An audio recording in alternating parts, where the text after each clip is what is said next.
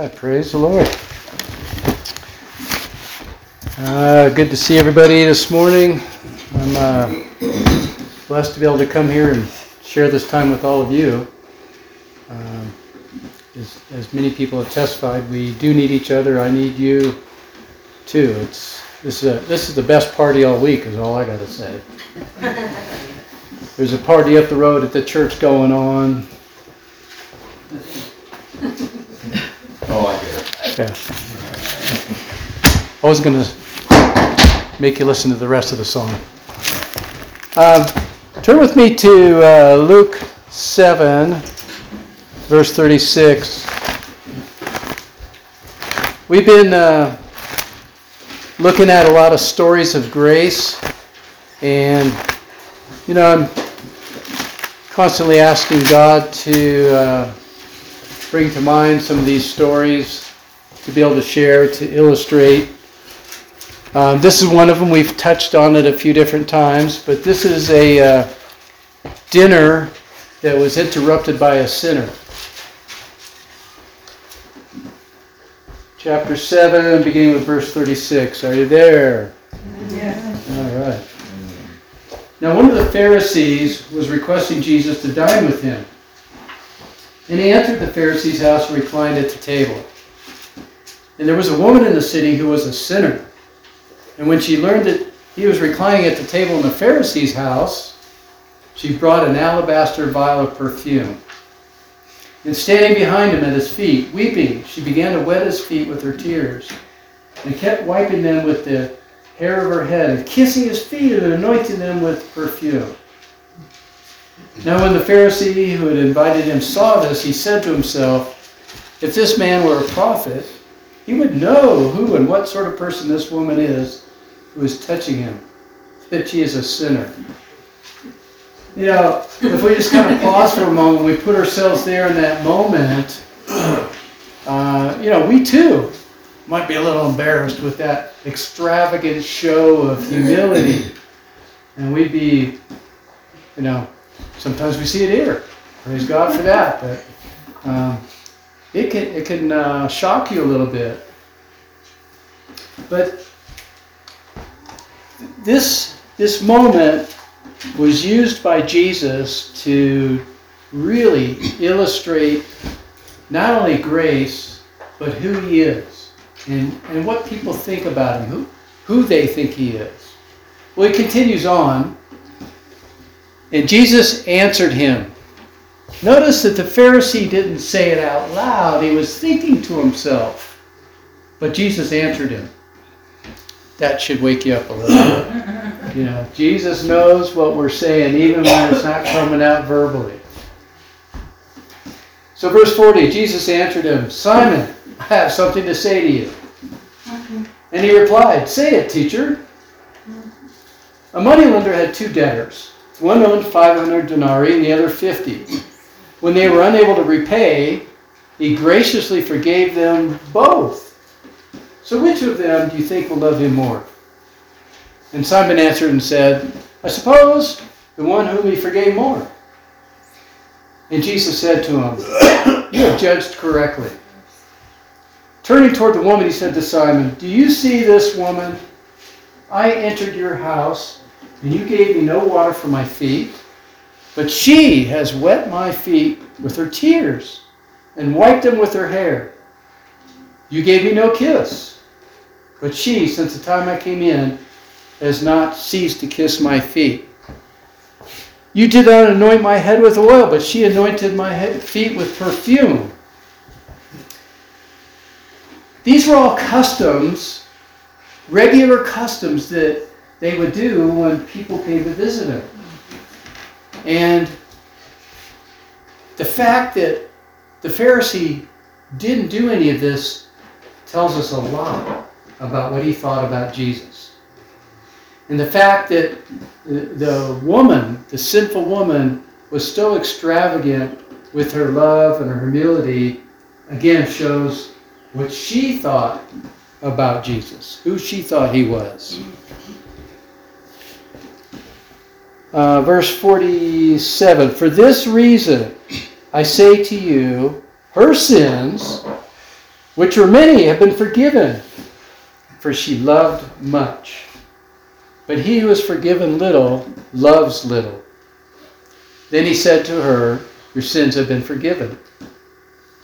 Those who were reclining at the table with him began to say to themselves, Who is this man who even forgives sin? And he said to the woman, Your faith has saved you. Go in peace.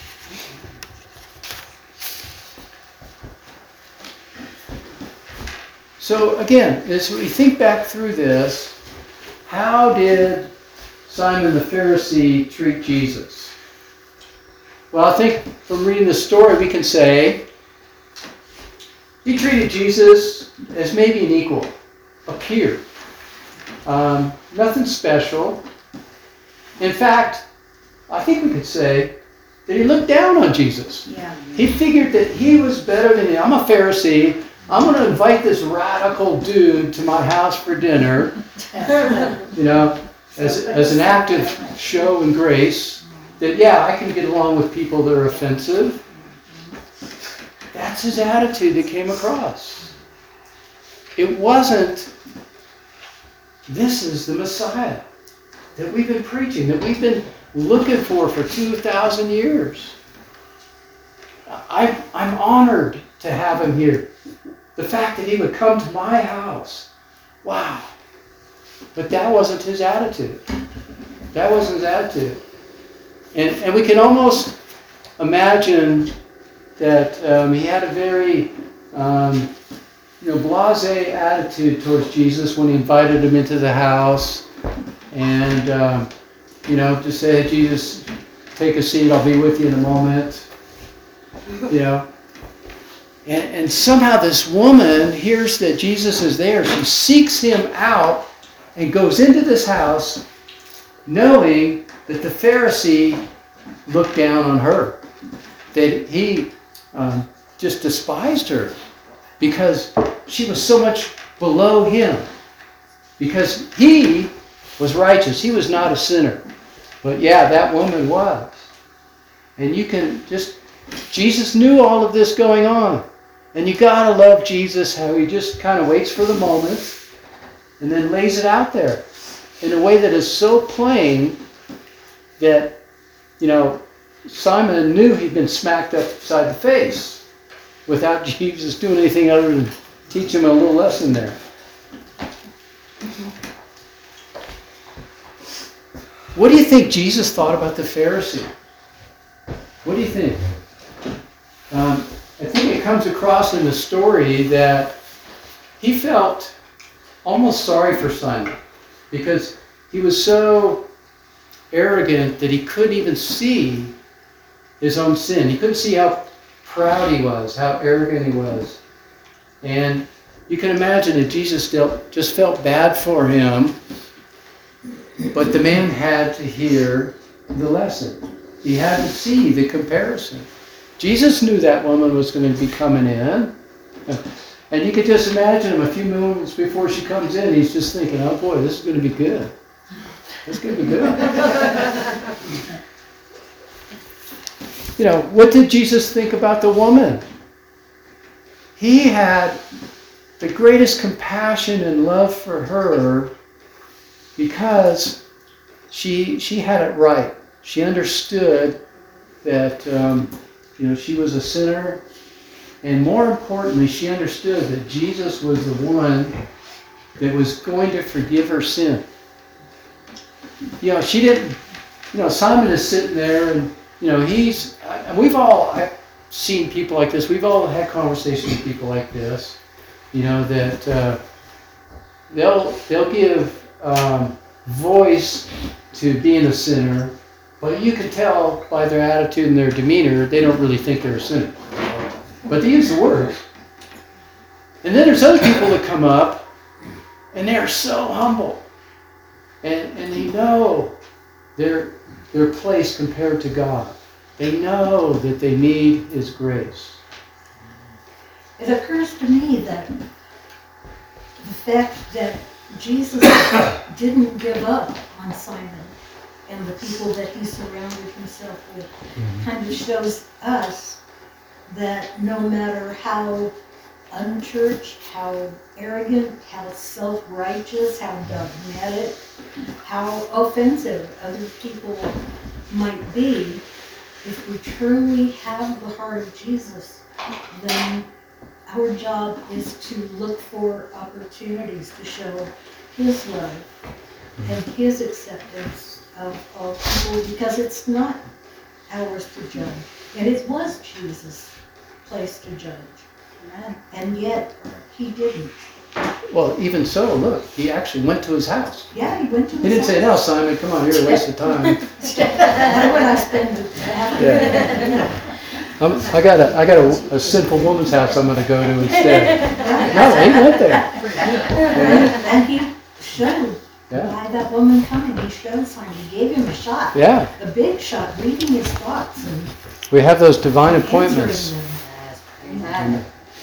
I also feel like this is a really great example again, over and over in the Bible, of law versus grace. Because the Pharisees, to me, always seem to represent law. Yeah. And Jesus came to say, you know what, it's not gonna be just about you anymore.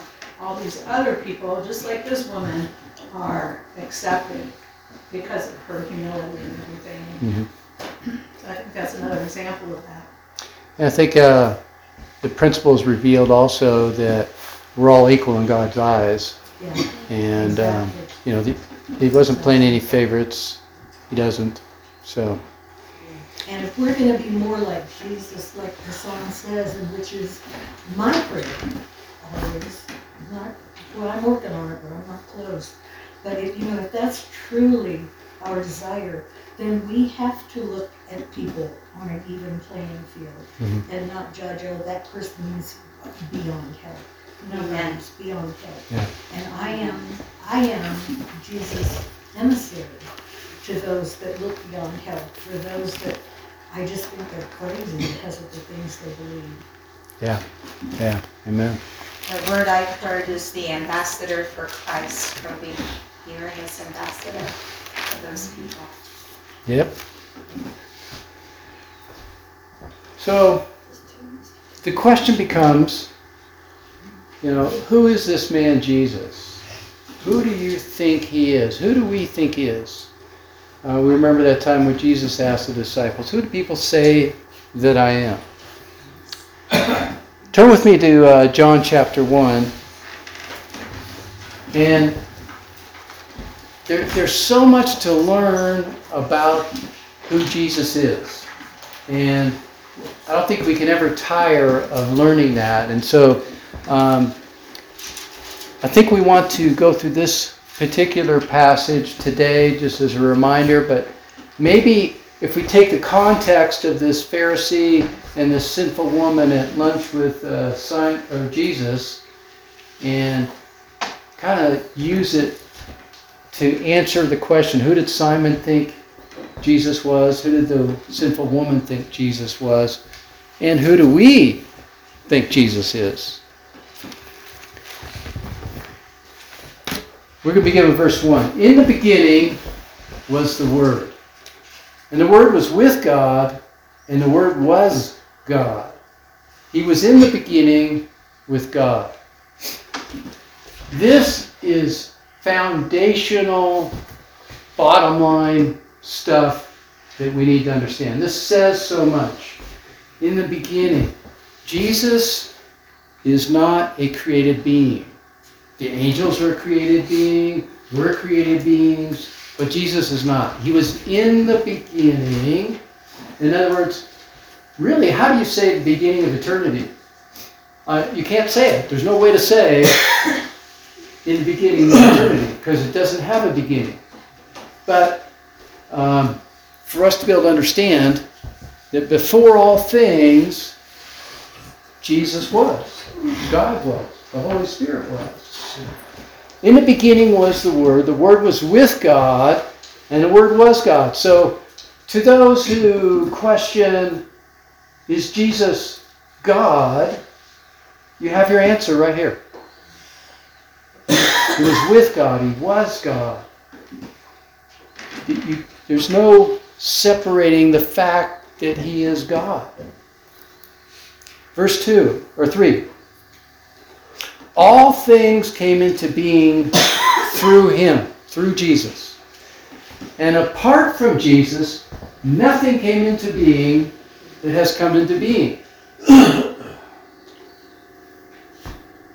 so, if you have been successfully deceived to believe that evolution is how we came to be, it's not what the Bible is saying. The Bible is saying, in the beginning, God created all things through Jesus. Nothing that was created was created except through Him. So, we can see why evolution has such a powerful hold on people because it immediately moves them away from God, moves them away from what He has said He has done and what He's done through Jesus. So, it's a matter of faith in God's Word, in Jesus, to believe this. It, it starts with faith, and you come to see, you come to have your faith confirmed as time goes on, as you begin to learn and see evidence of how this comes about. Um, for me, this this also is foundational because uh, when Adrian and I first had children, and um, I was challenged with this. You know, what are we going to teach our kids? Are we going to teach them evolution, or are we going to teach them what the Bible says? And I believed evolution. So I had to go to the Bible and start reading. It's true. Give me that look. Um, and I got angry because I'm thinking, what have these people have been teaching me all these years in school? so, you know, if you get angry, it's okay because, you know, it's, I think it's a natural emotion. But nothing came into being except through him. And the world out there, you know, if, if you're a kid, where are you going to learn that God created all things through Jesus? Maybe the church and maybe a private Christian school. I didn't learn that. Twelve years Catholic education, did Yeah. not learn that. That's why I said maybe, because some churches, you know, haven't. But it's why our school here is so important to us as a church and as and through many of the parents here because there's nowhere else the kids are going to hear it. Um, you know, if they search out, they might hear it on YouTube somewhere, but I don't think many kids are actually seeking out preaching videos on YouTube. Um, and I don't think it could be done in 20 seconds on TikTok. So it's a, it's a passion that we have because they need to hear it. It's foundational. Um, verse 4 In him, in Jesus, was life, and the life was the light of men. So this is reinforcing what he just said that Jesus is life. In him is life. No life was created except through him. Verse 5 The light shines in the darkness, and the darkness did not comprehend it. Your translation might say, overcome it. So we know from reading the creation account that in the beginning there was no sun, but there was light. What is that light? That light is the glory of God. We also read in Revelation at the end there will no longer be sun or moon, but it would just be the light of God shining. Six, there came a man sent from God whose name was John. He came as a witness to testify about the light so that all might believe through him. He was not the light, but he came to testify about the light. There was the true light which coming into the world enlightens every man. He was in the world, and the world was made through him, and the world did not know him. So that's going back to Jesus. Jesus was in the world, he created the world, he created all the people, but yet they didn't know him. Uh, verse 11 He came to his own, and those who were his own did not receive him. Jesus has some pretty um strong, um, I guess, faith to realize, you know, I create all these people and I come to earth for them and they don't receive me. You know, of course he knew that was going to happen, but just just think about it. I mean, God and Jesus, they love all mankind and they want to have this special fellowship with them, and he comes and they don't receive him. 12. But as many as did receive him, to them, in other words, to those that received him, he gave them the right to become the children of God. Even to those who believe in his name, who were born, not of blood, nor of the will of the flesh, nor the will of man, but God. What is that saying? That is saying those that believe, he gave the right to become children who were born again, who were spiritually born by God. Not physically born, but spiritually born. You have to be physically born first so that you can be spiritually born. That's why we use this that term born again. 14. And the Word became flesh and dwelt among us. So Jesus, the Word, in heaven with the Father, became flesh and dwelt among us. That's a critical foundation belief of Christians. That we believe that Jesus came in the flesh and dwelt among us. That's part of the gospel. And we saw his glory, glory as of the only begotten from the Father, full of grace and truth. John testified about him and cried out, saying, This is he of whom I said, He who comes after me has a higher rank than I, for he existed before me. Now, for reading the Bible, we know that John the Baptist was born a few months before Jesus, but yet John is saying he existed before me. He's attesting to the fact that Jesus is eternal, as is God the Father. 16. For of his fullness we have all received, and grace upon grace. For the law was given through Moses, grace and truth were realized through Jesus Christ. No one has seen God at any time. The only begotten God who is in the bosom of the Father, he has explained him.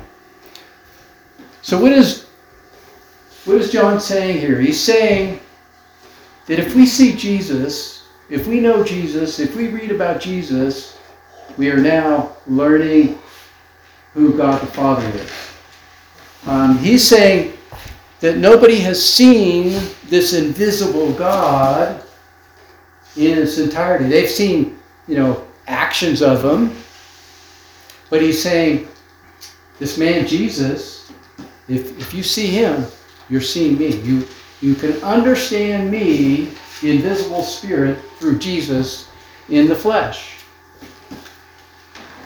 Um, turn with me to Colossians 1. So you go to your right four or five books. Colossians 1.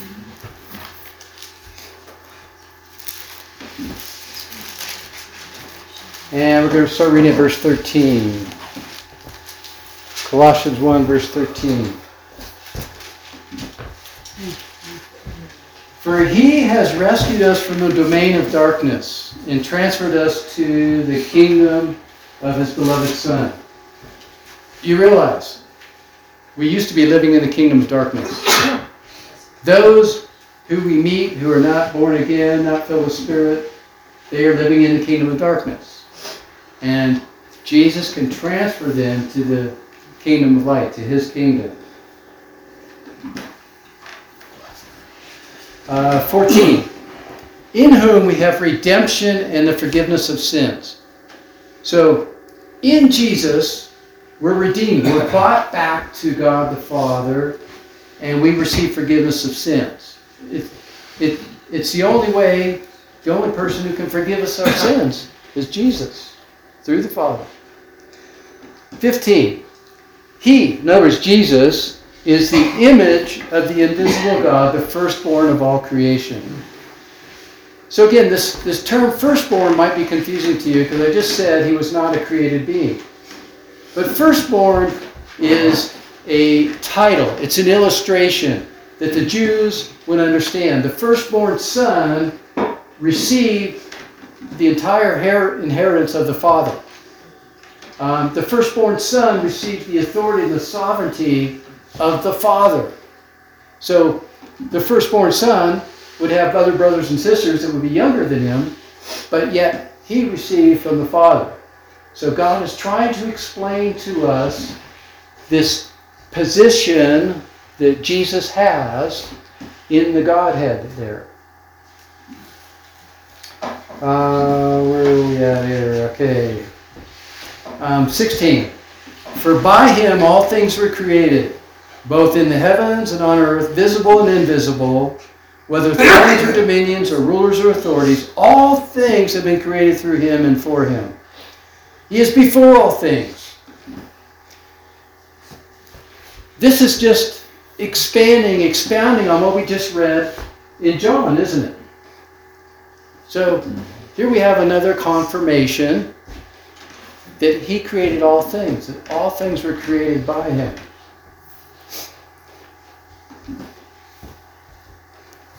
Um, set, well, created, all things have been created through him and for him. So we're created for Jesus to worship with worship him, to fellowship with him, to walk with him, to live with him. 17.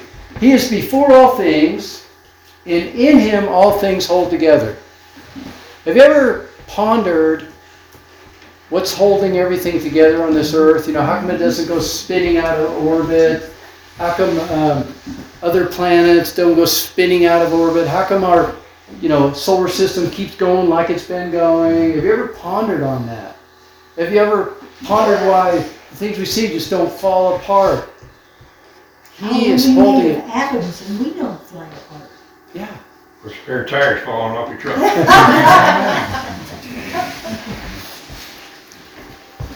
That is such a huge, huge statement.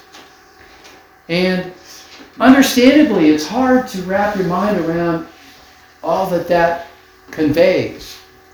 But start with the statement and ask God to show you how it's true. Not that's too much for me to believe. They must just be exaggerating. They must have just thrown it in there. It sounded good. Now ask God, show me what you mean here. How does this work?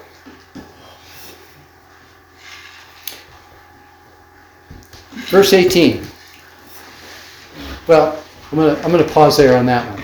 Turn with me now to Hebrews 1. So go to the right a few more books to Hebrews 1. So we're staying on the thread here that um, Jesus is this exact representation of God the Father. Hebrews 1. Begin with verse 1.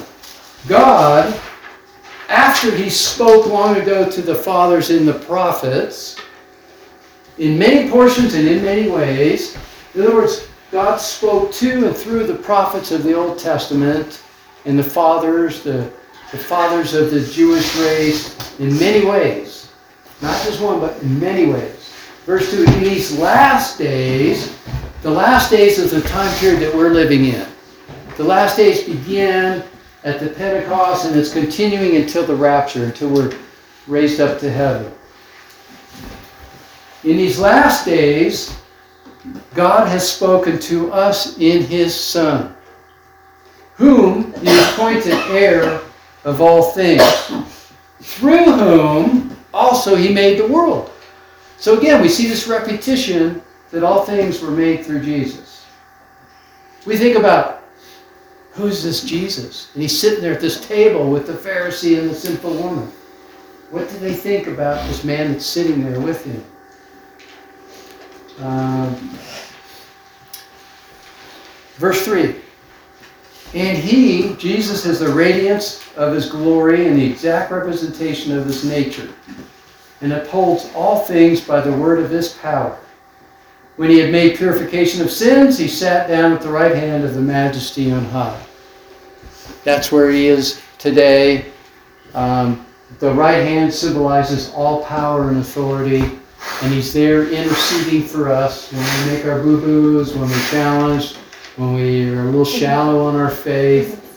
Um, Jesus is speaking up for us to the Father.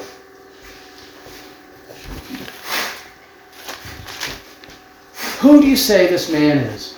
Who did the sinful woman think that Jesus was? Who did Simon the Pharisee think this Jesus was? And more importantly, who do we think he is? You know, there, there's so many religions and religious beliefs in the world, and I don't think there's ever been a time when there's been more. Um, if, if you have some discernment, if you have even a partial gift of discernment, when you see these things that are spoken of, that are communicated on social media, on mass media, you should be able to discern the spirit behind what you're hearing or reading or seeing. And if you have discernment, you will see how much out there is not of God. It's being pushed by Satan. And so many of these beliefs, if you're a rational thinker, a critical thinker, you'll see they're not even very well organized. It's just a bunch of mishmash, and it's a little convoluted. Um, if you were to spend time scouring social media and any place you, online, you can see people from all over the world, even different time periods, because the crazy thing about the internet and mass media is people that have died, their teachings are still going on. Uh, I watched a uh, documentary on Scientology. That L. Ron Hubbard is dead, but Scientology is bigger than ever has been. So it continues on. Um, most people, if you if you can't rein in your thoughts and your curiosity to you know the Jesus and the things he teaches, and you're out there exploring other things, you can get overwhelmed. You can get confused. You can get walking in here totally confused, not really knowing what's right and what's wrong. Understandable. So, this is exactly what Jesus said would happen. Exactly. Remember when he was walking with the disciples in the square? Jesus said, See to it that no one misleads you. For many will come in my name, saying, I am the Christ, and will mislead many. There are cults out there. Um, they may not be real popular or visibly known, but the leaders do literally say, I am the Christ. Literally. Um, Jesus also says, says, many false prophets will arise and mislead many. That is happening all over the place now. Um, people, as a society, as a world, are so confused. Um, we live here in a very small community, and the amount of stuff that you can hear and be exposed in a small community is, you know, relatively small. But if you start opening up your exposure to things around the world, you're going to enter that overwhelmed state. You're going to be blown away. Um, Jesus went on to say, These false Christs and false prophets will arise and will show great signs and wonders so as to mislead, if possible, even the elect. So even the elect, the, the chosen people, the Jews, even the elect, those of us who've uh, surrendered our lives to Jesus, it's possible for us to get deceived. We have to be on guard. We have to be vigilant. We have to be alert. We have to be constantly, you know, pursuing the right direction. The only way, Jesus. So, what about us? Are we the Pharisee or the sinful woman? Are we the Pharisee or the sinful woman? Um, what do we think about Jesus? Are we just inviting him over for lunch, you know, just because we want other people to see we're good too? We're having Jesus over.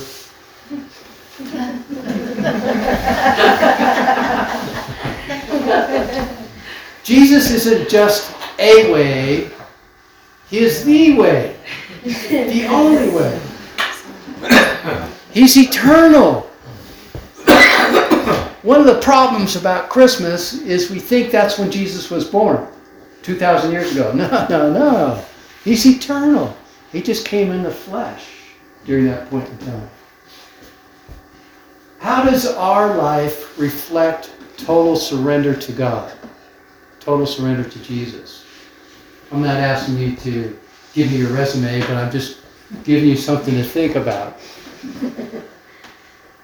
Um, how does our life reflect Jesus' priorities? How does our life reflect Jesus' priorities? Um, we've said, Jesus has said, there's only one truth, one way, the only way. And you have to ask, why do we fight it? Why do we fight it? Why are we so slow to accept that there's only one way? There must be another way. I must be able to find. I don't want to go that way. I want to go around it. There's got to be another way. We have such a hard time coming to that point of submitting our lives and surrendering our lives fully to Him. It's it, why, why, and you know we know we know the answers. We know our own personal answers on that. But once you cross that threshold, it, you look back. It makes no sense. You know, you think, what took me so long? What, what was I waiting for? Uh, if you're anything like me, you had to be slammed down to the concrete to wake up and, okay, yeah, maybe this isn't the way. So, our thoughts, our emotions, our commitment should be here's my heart, Lord. Here's my heart. It's yours. My life is yours. My will is yours. That's probably the hardest thing for us to give, right? We want to do what we want to do. We want to be our own, the captain of our own ship. You know, it's hard to give our will. It's hard to say, I want to do this, but Jesus says, no, no, no, no, I want you to do this. It's so hard. But Lord, here's my will. And I'm ex- exposing you, Jesus, to the world has now become my life purpose. Can you say that? Can you can you say that from the bottom of your heart? Exposing Jesus to others, to the world is my life purpose. I'm not saying you have to know exactly how you're going to do it, but just commit to it by faith. This is going to be my life's purpose. None of us know how long we're going to live. None of us know how many days. And I guarantee you, if if you don't die suddenly, and you have a deathbed that you're laying on for a while, you'll want to think back and examine your life. And say, yeah, I gave it all that I had. You know, I, I, I just let God consume me, and when He said do this, I did that. When He said help this person, I helped them. I didn't want to help that person. I mean, they were a sinful woman. I thought some of that might get on me. I didn't want to help them. But I did because you said to do it. I didn't do it because I thought, wow, because of me, their life's going to be changed. That's not why he asked you. He asks you to do something because He wants to get the credit. He wants to get the glory. He wants you to just follow and be His hands and feet to those people.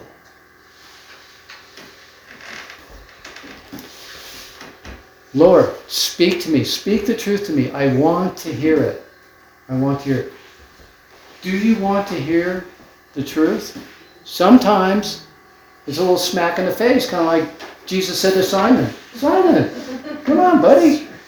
You didn't welcome me at all. And this sinful woman that you're looking down on, look what she did. She knows how to welcome me. Listening to Jesus, asking Him to speak the truth to you, is actually very soothing. It's very soothing because if you listen, it just moves so much of the stuff that you're worried about out of your life and simplifies your life. It's wisdom. Human traditions and philosophies do not give you peace. They, they give you confusion because you know it's at odds with what God is saying. And especially if you're born again and you have the Spirit in you, you're going to feel that angst and that contention. The words that Jesus says come out of eternity and land right here at the time that you're in, and they are eternal. So we should listen, we should want to hear what Jesus says to us. And his word is never um, boring. In other words, it's it's never too shallow where we should get bored of it. Like, oh man, I already read that, Jesus. How come I got to read it again? uh, and if if you feel like that, read it again and just let Him show you something new. It, it's just it's beyond explanation that we can read God's word. We can read the same book, the same story over and over, and get something new out of it every time. Because it's living and active. And we have to come to that place in our faith where we understand that the very best day of our life is the day that we were born again. You know, it's not just a day that we went through and we can sort of remember it, we can sort of appreciate it, but it should be the best day of our life. This is what we were singing earlier. Better than sunshine. You know, blue sky on a summertime day. I mean, that to me is, you know, we see that every day. I'm so excited when I come out in the morning, especially on Sundays, and it's a blue sky, sunny day. And that's what we should feel um, about being born again, being welcomed in to His family, His kingdom. Amen. Amen. Praise God. Well, let's uh, gather around together and uh, pray for one another.